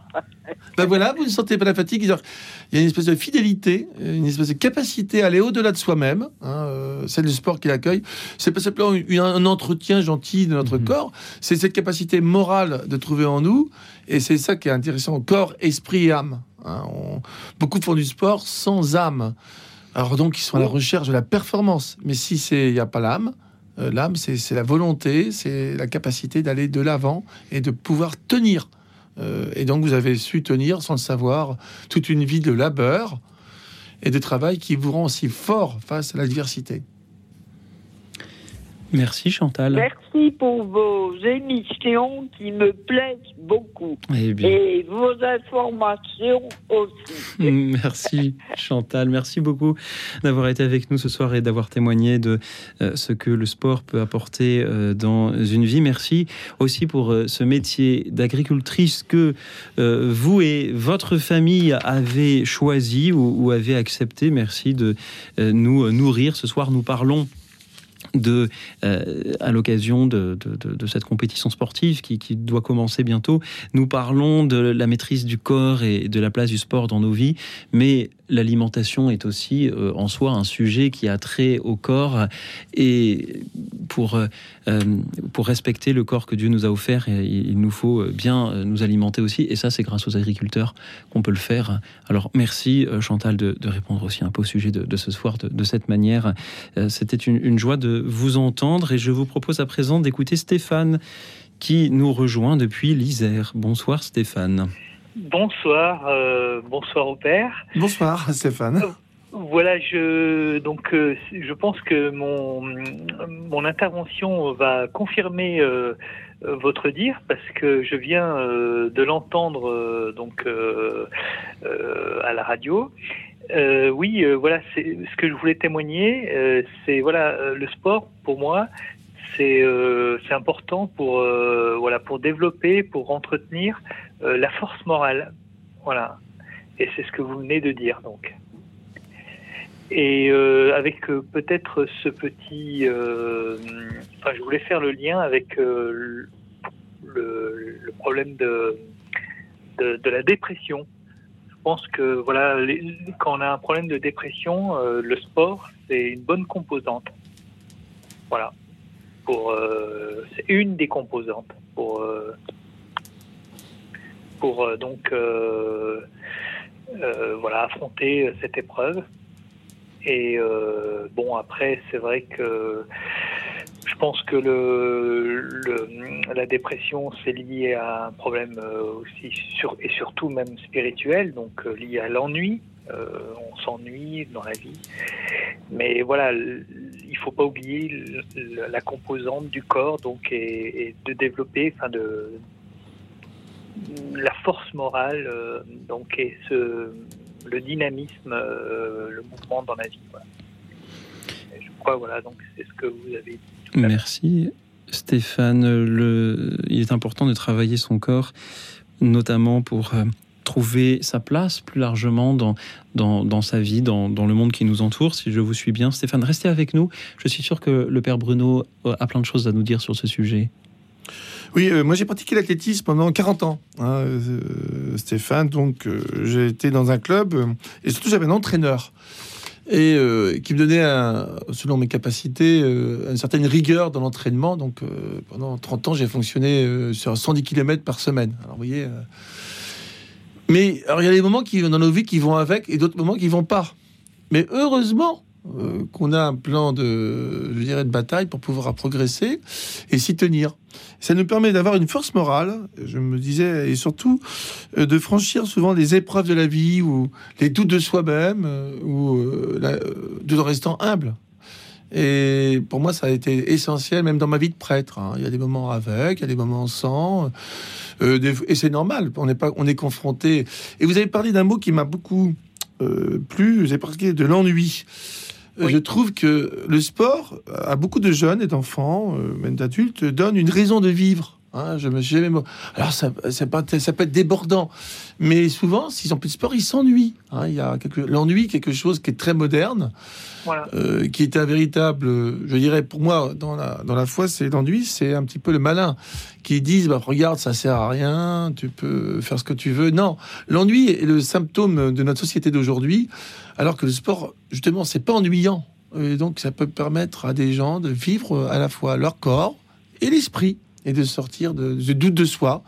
Parce que la déprime, c'est le doute de soi. J'y arriverai pas, je suis pas capable et tout. euh, Et souvent, seul, on n'y arrive pas. C'est vrai que heureusement qu'il y avait des entraîneurs euh, qui te redonnent, euh, qui me redonnaient le sens de la, du du combat, quoi. C'est parce que aujourd'hui c'est une défaite que demain ce sera pas une victoire. Et la victoire, la principale victoire, c'est la victoire sur soi-même. Et ça, c'est. Alors, on va. Le sport a, a cette capacité de donner euh, vraiment de, de la force mentale Oui. et de la régularité. hein, la régularité dans, dans des moments où dans nos vies, bah, il y a des moments avec et des moments sans. Hein, je trouve que votre témoignage, euh, ça me plaît, quoi. J'aime bien. hein. Oui, voilà, c'est, voilà, je voulais, euh, je pense que c'est important de, voilà, de, je voulais faire le lien, voilà, avec le, avec la dépression, les, les problèmes là. Et mais c'est vrai que bon, euh, c'est, c'est une force morale, c'est vrai, c'est un entraînement, je pense. Mais c'est, je pense que voilà, la foi, c'est quand même une dimension, euh, quand même, c'est, la dimension de, voilà, Saint Paul, vous savez, Saint Paul parle beaucoup. J'aime bien euh, l'apôtre Paul parle en définissant les dons de l'esprit. Hein, ça, un jour, euh, avec des jeunes, je me souviens, euh, il disait un petit peu pourquoi ils faisaient du sport. Alors, il disait la ténacité, l'endurance, la, la foi, la, la, capacité de tenir, la maîtrise de soi. Ben, j'ai ben, regardez les dons de l'esprit définis par Saint Paul. Et ben, c'est exactement cela. C'est-à-dire que, ah, il réalisait combien euh, la foi rejoignait leur vie, alors, alors qu'ils pensaient que croire était très très loin de, de leur Mhm. activité physique. Mais sans le savoir, on, on a cette, euh, tous ces dons qui nous tombent dessus et qui nous permettent de, de vivre notre, notre sport que l'on aime. hein, quel que soit le sport, j'aime bien, quel que soit le sport. J'ai un immense respect de- des sports les plus fun aujourd'hui qu'on a et qui permettent ces dons, le travail des dons. Voilà. Ben, Mais- Merci bien. Merci Stéphane. C'est moi. Merci beaucoup. Merci à vous. C'était un Oui. plaisir de, de vous entendre, Stéphane. Merci beaucoup d'avoir été avec nous Euh, ce soir. Père, je, je voudrais rebondir sur ce que vous venez de nous dire. Euh, ce, ce que nous apporte le sport euh, se retrouve dans euh, les dons de, de l'esprit dont nous parle l'Église. Et pourtant, et, et pourtant, euh, ce soir, alors nous avons une magnifique émission avec des très beaux témoignages que nous avons accueillis jusque maintenant. Il y en a d'autres, bien sûr, qui arrivent. Mais je, je constate qu'il y a beaucoup moins d'appels, de propositions, de témoignages d'auditeurs que si nous leur avions proposé un thème authentiquement spirituel, où nous aurions euh, déjà 30, 40, 50 propositions. Là, on en a beaucoup moins. Et est-ce un, est un problème ou, ou pas du tout? Est-ce que, que, que les chrétiens, quand on leur parle du sport, ils y voient quelque chose de spirituel avant, quelque chose de superficiel, pardon, avant d'y voir ce, ce côté spirituel dont vous avez parlé aux jeunes de cette aumônerie et que vous nous aviez euh, transmis à l'instant Euh, je prends ma propre vie. Euh, pourquoi je suis prêtre? Euh, Je suis prêtre, c'est grâce à des sportifs. Parce que c'est les sportifs qui m'ont appris à vivre ce que je dois vivre dans mon corps. hein. Et je pense que le corps, c'est la première révélation de notre Dieu. hein. Dans quelques semaines, c'est Noël, qui va être fêté avec l'enfant. L'incarnation, on dit, hein, c'est un mot théologique très fort, prendre chair.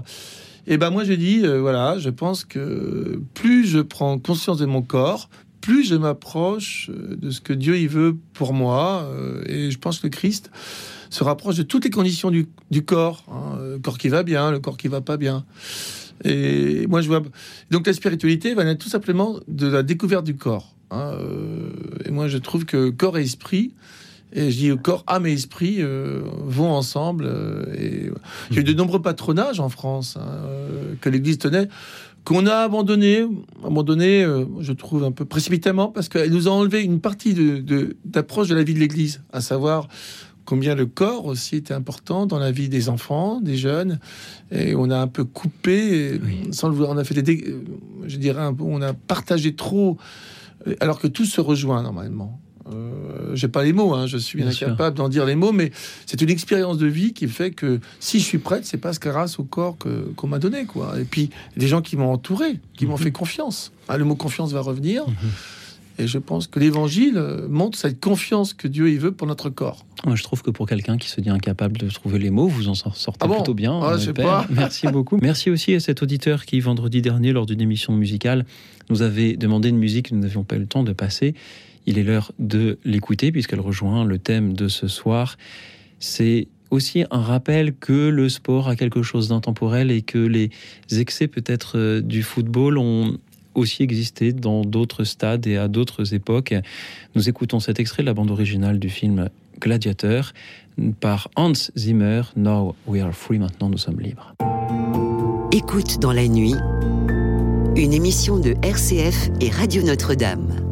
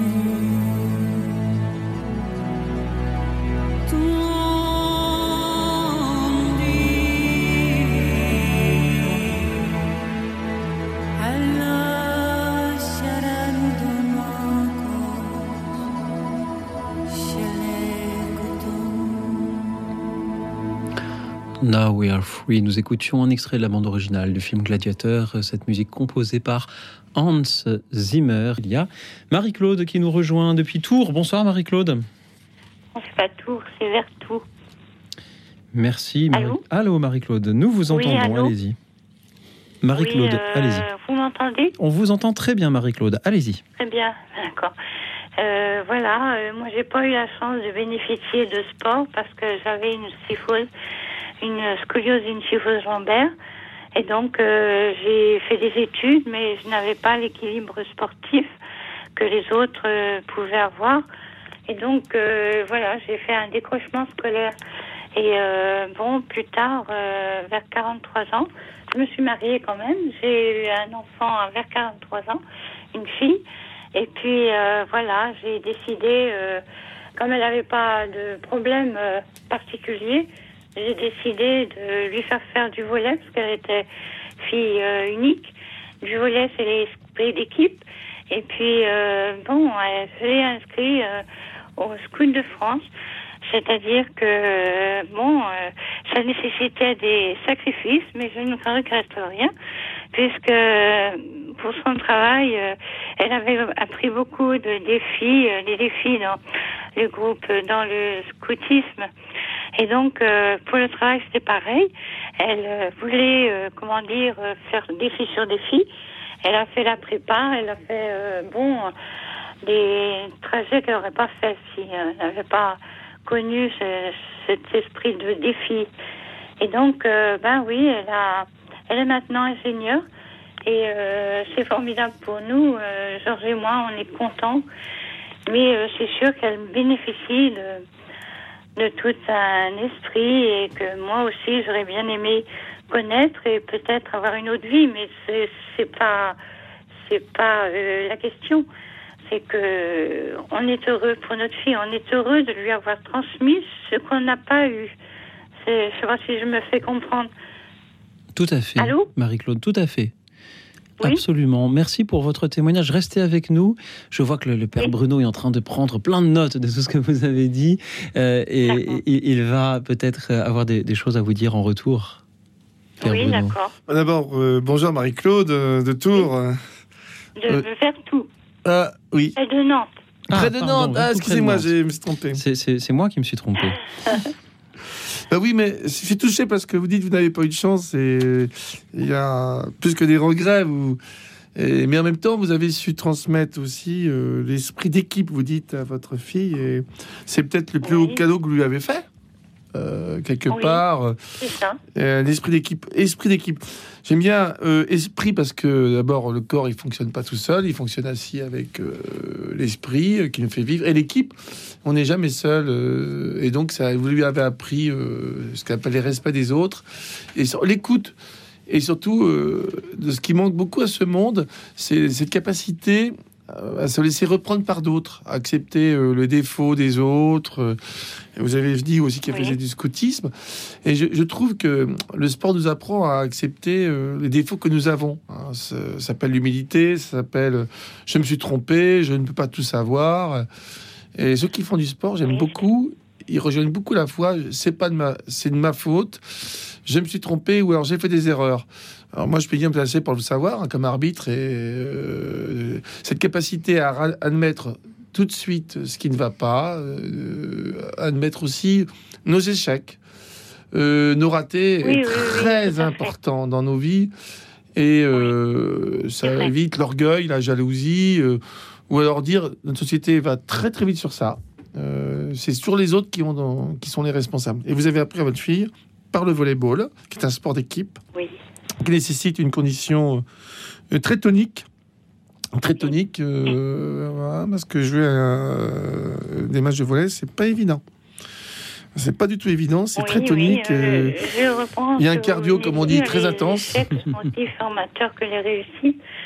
C'est vrai, on n'a pas à regretter euh, les leçons qui nous sont données, euh, soit par les autres, soit par le Seigneur. C'est vrai que on aurait préféré, mais je dirais, euh, avoir un enfant, c'est un peu ré- récupérer, euh, c'est-à-dire, euh, c'est sublimer un peu ce qui nous a manqué et lui apporter. euh, transmettre, vous avez dit transmettre ce qu'on n'a pas eu.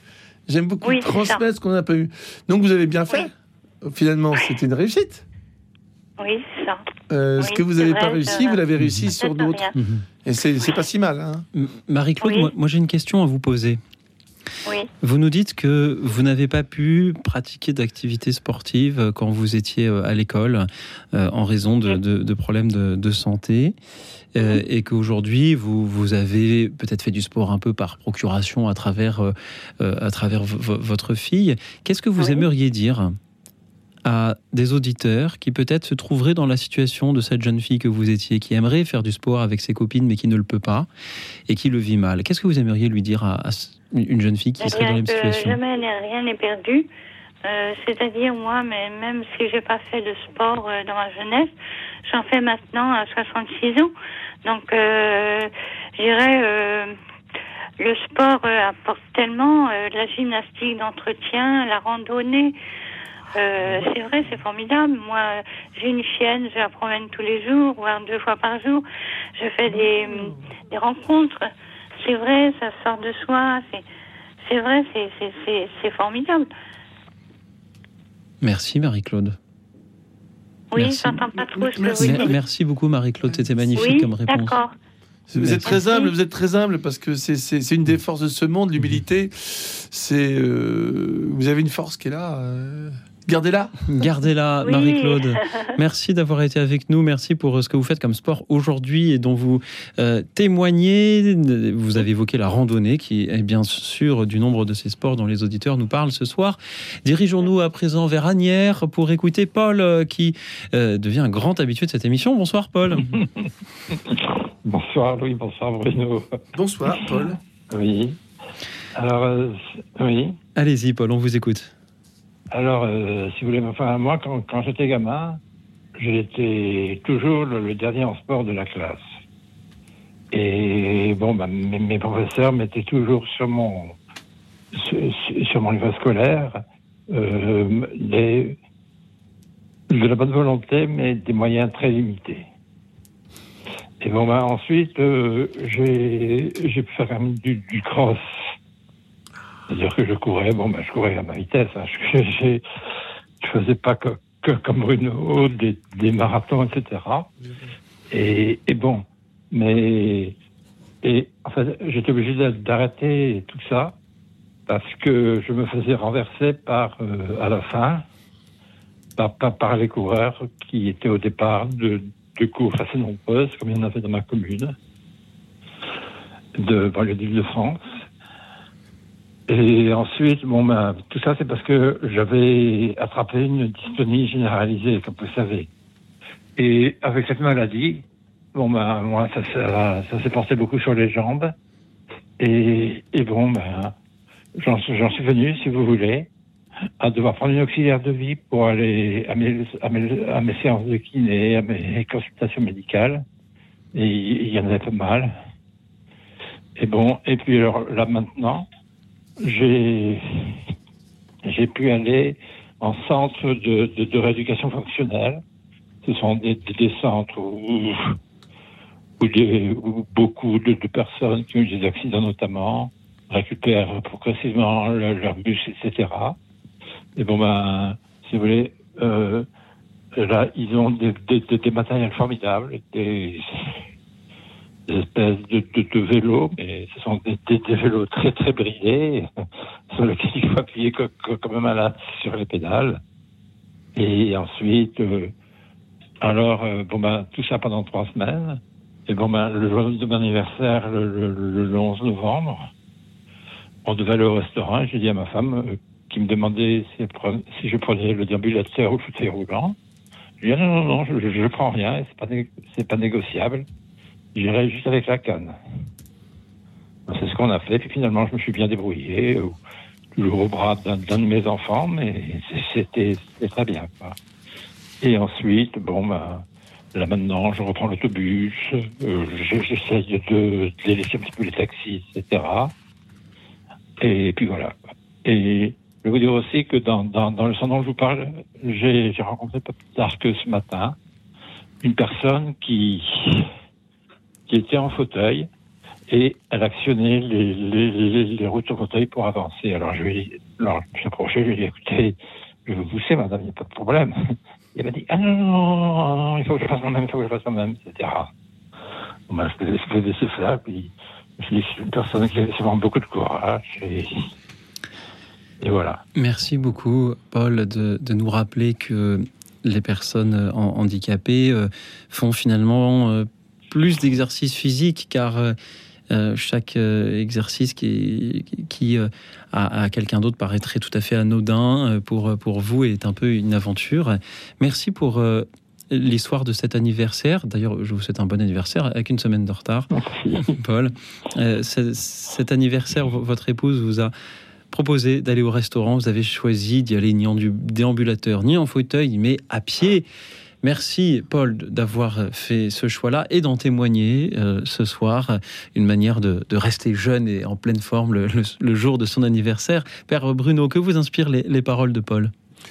Bah, J'ai une anecdote à vous raconter, Paul. Euh, j'ai fait pas mal de marathons, une quarantaine dans ma vie, et 1700 courses, euh, avec des temps assez importants. Et mon dernier marathon, je l'ai fait avec un ami et qui n'avait jamais réussi à faire son marathon. Et euh, donc, il était, toujours, le dernier à aller au bout. Et donc, j'ai fait le marathon avec, avec lui, et il a fini son marathon. Vous voyez? Et il était toujours le dernier. Et j'ai vécu ce petit mot tout simple. J'étais vraiment le dernier. Alors moi qui étais toujours dans les premiers. Et ben, j'ai terminé, entre guillemets, par une carrière sur euh, être le dernier.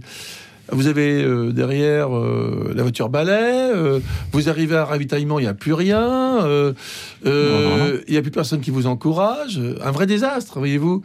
Et je me suis dit, Ouais, et ça rejoint l'évangile. Vous savez, les derniers seront les premiers. Et alors depuis, ça m'a converti euh, et je suis très sensible. À, vous avez parlé de déambulateurs, de fauteuils roulants.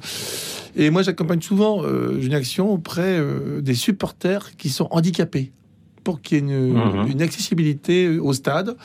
euh, Pour aller voir les stades euh, où il y a des, de la Ligue 1. Donc, à, à la GOCR, on a fait un travail extraordinaire d'accueil du handicap. Hein.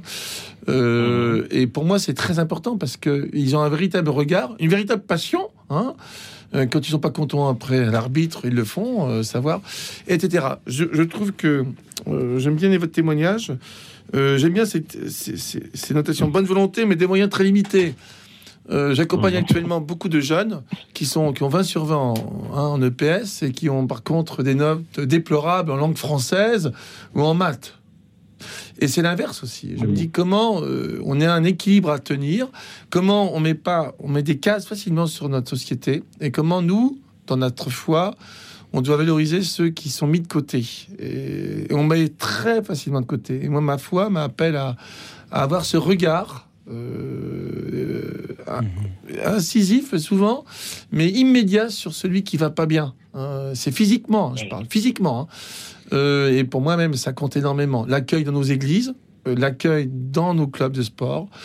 Euh, parfois, nos mots, moi les premiers, on pourra pas s'occuper de vous parce qu'on n'a pas les moyens, nanana, etc.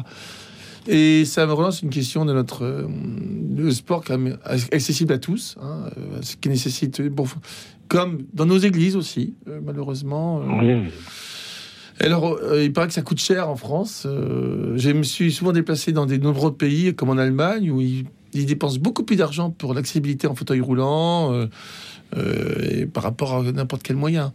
Mais la question que vous posez, Ah. c'est la question du respect et du financement de, de nos et de l'accessibilité de, de- de- du sportif, même s'il est. C'est peut-être mal répondu, mais ça me touche parce que c'est un véritable combat, Paul, que vous avez, euh, que vous avez fait durant votre vie. Donc vous n'êtes pas le dernier en fait. Vous êtes, vous êtes l'avant-dernier comme moi. Et le Christ l'a dit, hein, les derniers seront les premiers. Attention, hein. c'est important ça. Merci Ouais. Et puis, je peux vous demander, Bruno, où est, où est votre ministère? Je suis euh, en, en prêtant paroisse, tout simplement, euh, euh, responsable avec un de nos confrères. On est tous les deux près de l'aéroport de Paris, à Roissy-Charles de Gaulle. J'ai vécu pas mal de secteurs différents et euh, plus que jamais, euh, plus que jamais, euh, il y a beaucoup de gens de handicap qui, me rejou- qui nous rejoignent. Et croyez-moi que euh, il y a une fois par mois ce qu'on appelle une célébration avec leurs mots en disant que c'est handicapé mental, handicap mental. Et je trouve qu'ils m'apprennent beaucoup plus que ceux qui sont, qu'on dit comme moi, bien portants. Merci. bien portants. Merci beaucoup, Ah, Paul. il, il me, il me vient une, une- une anecdote Allez-y, qu'on qu'on m'a racontée euh, quand j'étais très jeune. C'est que un jour, il y, avait une, jeune religieuse, je crois, qui avait des, des enfants autistes, elle euh, qui avait un groupe d'enfants autistes avec elle. Et un jour, elle a voulu leur apprendre à prier. Elle s'est dit, mais qu'est-ce que je vais faire? Comment est-ce que je vais faire? Etc. Et puis finalement, elle s'est mise à prier au milieu d'eux. Et ben après, les gamins se sont tous mis un petit peu à... Ils se sont recueillis déjà, et puis ensuite, ils... Enfin, on ne sait pas très bien ce qu'ils ont dit, mais ils se sont... Ils, ils ont prié, quoi, aussi. C'est aussi la prière comme le sport sont des lieux pour, pour l'exemplarité. Merci beaucoup, Paul, d'avoir été avec nous ce soir. Je vous en prie. Bo- bonne journée et, et bonne soirée et bon travail avec tout ce que vous faites. Paul. Et, Merci et encore une fois, Paul, je vous souhaite un, un bon anniversaire. Et je, j'accueille à présent Anne-Marie. Bonsoir Anne-Marie, vous nous appelez de Nantes. Et oui, je, je commence à être habituée, moi aussi. Vous êtes toujours la bienvenue, dites-nous. Bon. Voilà. Alors, euh, deux choses. Euh, la première, c'est que ben, beaucoup de scoutisme pour moi aussi. Et euh, j'ai fait aussi pas mal d'athlétisme en seconde. Mais euh, je, je ne m'arrêtais pas. Et mon prof de sport me faisait faire euh, beaucoup, beaucoup de choses. Et puis de la compétition, ce qui fait que ben, j'ai eu ensuite beaucoup de problèmes de dos. Mais euh, la prière scout me disait euh, travailler, euh, sans chercher le repos. Donc je fonçais. Voilà. Ça, c'est une petite chose pour vous dire euh, que parfois, il faut quand même écouter son corps. Oui. Ne pas lui demander ce qu'il ne peut pas faire. Voilà. Alors, la deuxième chose plus importante, c'est qu'avec mon époux, on était animateur de, et nous partions. Pendant dix ans, on a fait ça. Euh, nous partions avec euh, 12, 14 jeunes, seconde, première, terminale. Euh, nos enfants, on partait en montagne. Et ben, on faisait euh, 3000, 4000 mètres des escalades. Donc, euh, ça nous a appris énormément de choses. Par exemple, euh, encorder, se mettre euh, au pas de celui qui marchait le plus lentement. Le respect de celui qui n'allait pas vite. L'attention euh, à chacun savoir s'il fallait pas planter le piolet pour empêcher la cordée de descendre, enfin tout ce que vous pouvez imaginer. Et tout ça pour rencontrer en haut du sommet une beauté extraordinaire que nous partagions avec les jeunes, bien sûr. Voilà. Merci Anne-Marie. Et nous- alors, Oui. maintenant, eh bien, je suis un peu bridée puisque euh, je suis très très malvoyante, comme votre auditrice euh, précédente. Gélie. Ce qui fait que, bah, moi maintenant, je me repose. Voilà. Il faut savoir écouter euh, son corps, nous disiez-vous. Anne-Marie, merci de, de l'avoir dit. Cela fait écho à, à bien d'autres questions que nous aurions pu aborder euh, Oui. ce soir, puisque nous parlons du corps. La, la question de euh, savoir aussi se, se soigner et, et- et- et aller voir son médecin quand, quand le corps le demande. Euh, merci de nous avoir emmenés vers les hauteurs, d'avoir emmené vers les hauteurs ces jeunes qui vous ont été confiés et de, par votre récit, nous avoir aussi un peu emmenés avec eux. Anne-Marie, c'était une, une joie de vous entendre. Je suis sûr que le père Bruno aimerait aussi réagir. Et on, a, on a beaucoup de points communs, Marie. ah oui, parce que je suis scout. hein. Euh, si, j'ai fait de l'athlétisme, euh, je fais de l'aumônerie.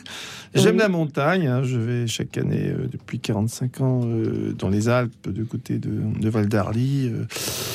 je monte à vélo. J'ai fait aussi quelques sommets. euh, voilà.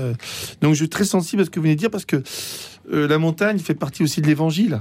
hein, euh, et J'aime beaucoup parce que vous avez fait sans doute beaucoup de un rapprochement avec euh, votre foi et euh, le sport que vous avez eu. Euh, automatiquement, euh, vous avez parlé, moi j'ai beaucoup aimé, on n'a pas parlé beaucoup, de la beauté. Euh, euh, la beauté. Euh, Il y a un film que j'aime bien, euh, c'est euh, un film, qui- c'est Forrest Gump, vous savez. Oui, cours, Forrest, cours. Et il court, alors il court, il court, il court. À un moment donné, euh, il raconte pourquoi il courait. Alors, euh, il voit la beauté des paysages. Euh, et on est touché parce que finalement, c'est la manière dont on regarde en faisant un effort. On ne fait pas que faire un effort. On a l'impression que les sportifs, c'est des gros abrutis euh, qui traversent le monde euh, sans regarder autour d'eux. C'est faux. C'est faux. Vous avez parfaitement résumé le, la, la vision que parfois les cathos ont des sportifs et que je voulais évoquer dans Euh, l'émission. Et alors, euh, alors c'est pour ça je ne pourrais jamais faire du sport en salle. Euh, yeah, euh, la grande mode, c'est de faire du sport en salle, euh, d'être devant un mur euh, avec un écouteur sur les oreilles. Euh, bah, je peux pas. Ah, Je veux pas. Je, je préfère être avec du vent, euh, du froid, euh, la montée. euh, vous avez accompagné des jeunes, vous savez ce que ça veut dire, la patience. Euh, c'est quand qu'on arrive, on n'est pas arrivé, etc.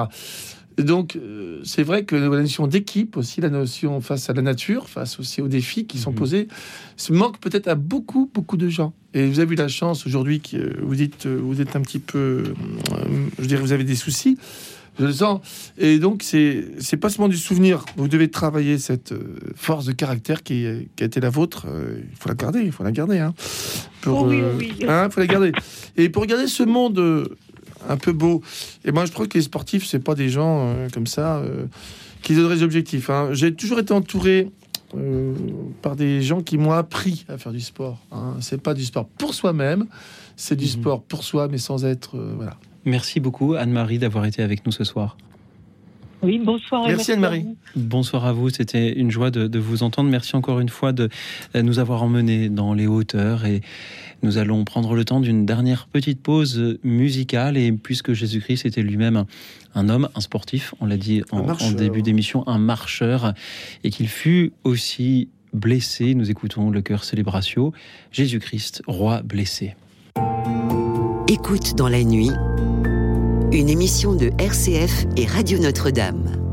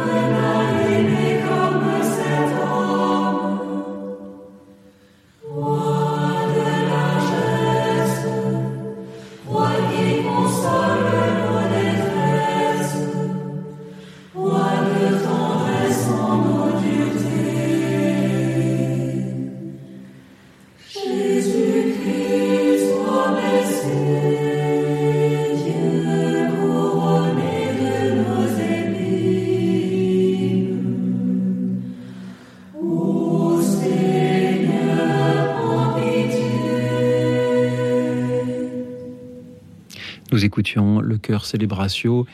C'était le euh, ce Jésus-Christ roi blessé. Jésus-Christ aussi était était un homme, a pu euh, pratiquer du sport, de la marche notamment, nous le disions, et a été bien sûr euh, blessé dans son corps, dans sa chair. Merci au cœur euh, puisque le chant choral aussi peut être un sport. Il faut respirer, il faut trouver son rythme, il faut travailler sa voix, le volume et, et bien d'autres choses. Merci à eux pour euh, leur voix. Ils chantaient Jamais homme n'a parlé comme cet homme. Et bien rarement un cœur a, chanté aussi bien qu'eux. Merci à eux. Merci à vous tous, chers amis, qui avez été nombreux ce soir. nombreux à témoigner, mais peut-être moins nombreux que qu'en d'autres soirs. Je m'amuse de voir que euh, le, sujet du rapport au corps n'est pas facile pour les chrétiens. Et cela me donne bien sûr envie de faire d'autres émissions euh, sous des angles différents. Mais dans cette émission, je me sens parfois un peu comme un sélectionneur de foot qui doit choisir les, les, noms de joueurs qui iront euh, à la compétition. Et je suis souvent euh, déçu le soir de ne pas pouvoir choisir tous les auditeurs parce qu'il n'y a que deux heures d'émission.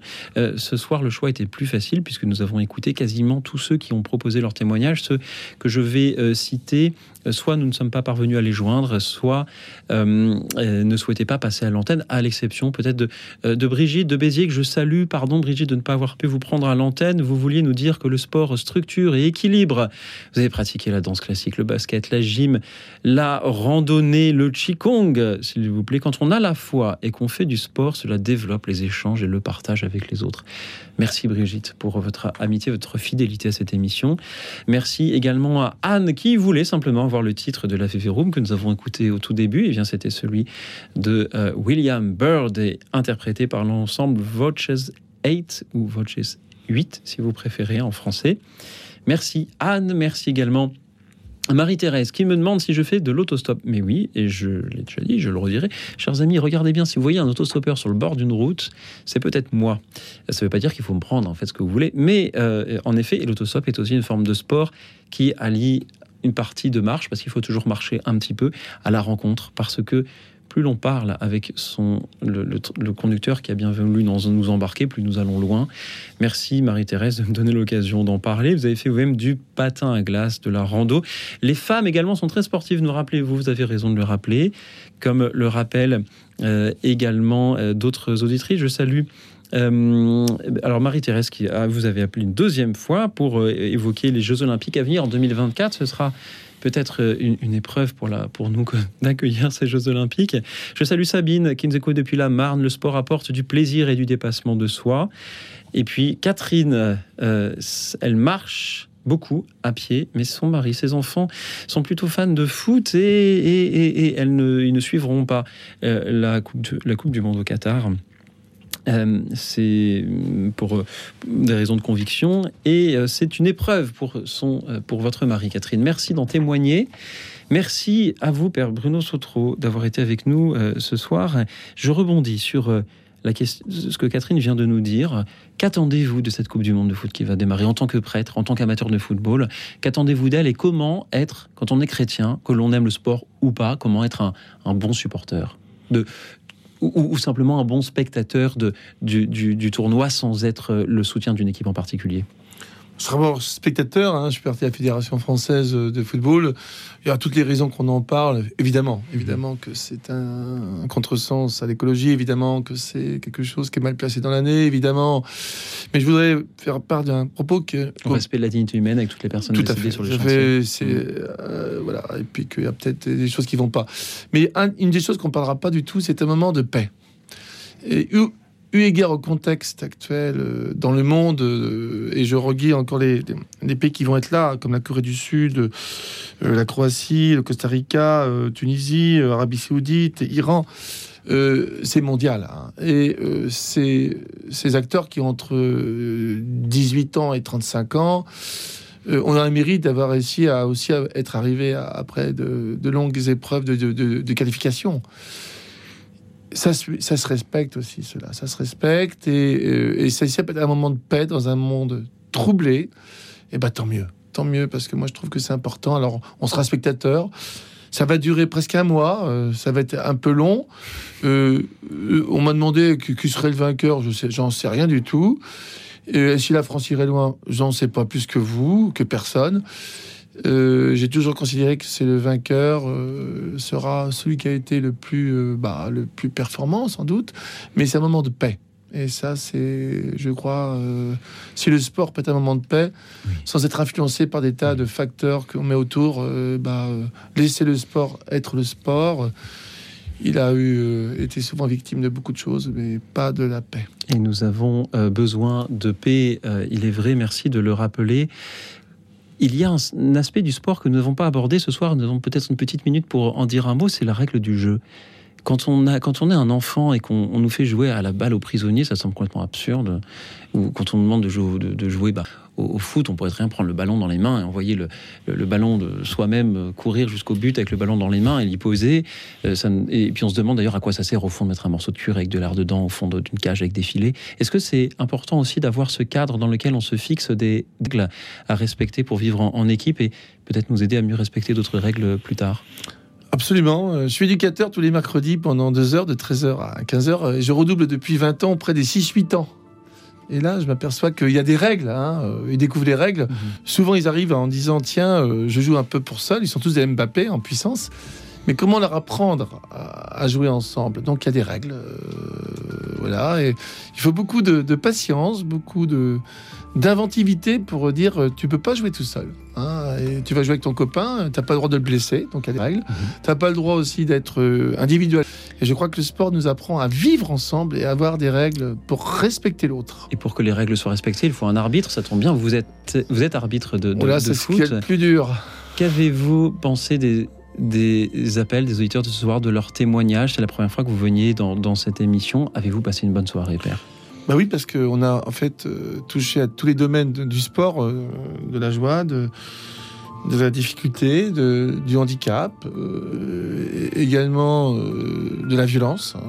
Je trouve que c'est des sujets qui sont graves. hein. Et je pense que les chrétiens, notre foi, euh, sans, sans qu'on fasse des grands discours, apporte une réponse quand même qui sera jamais bien, bien faite. C'est pas la peine d'y penser, mais mais il faut pas qu'on abandonne cette relation entre le corps et l'esprit parce que sinon euh, ça ira peut-être plus mal. Merci pour cet appel, Père. Euh, Respectons nos corps pour euh, respecter l'esprit. On vous retrouve dans cette petite spiritualité du foot que vous avez publiée chez Bayard.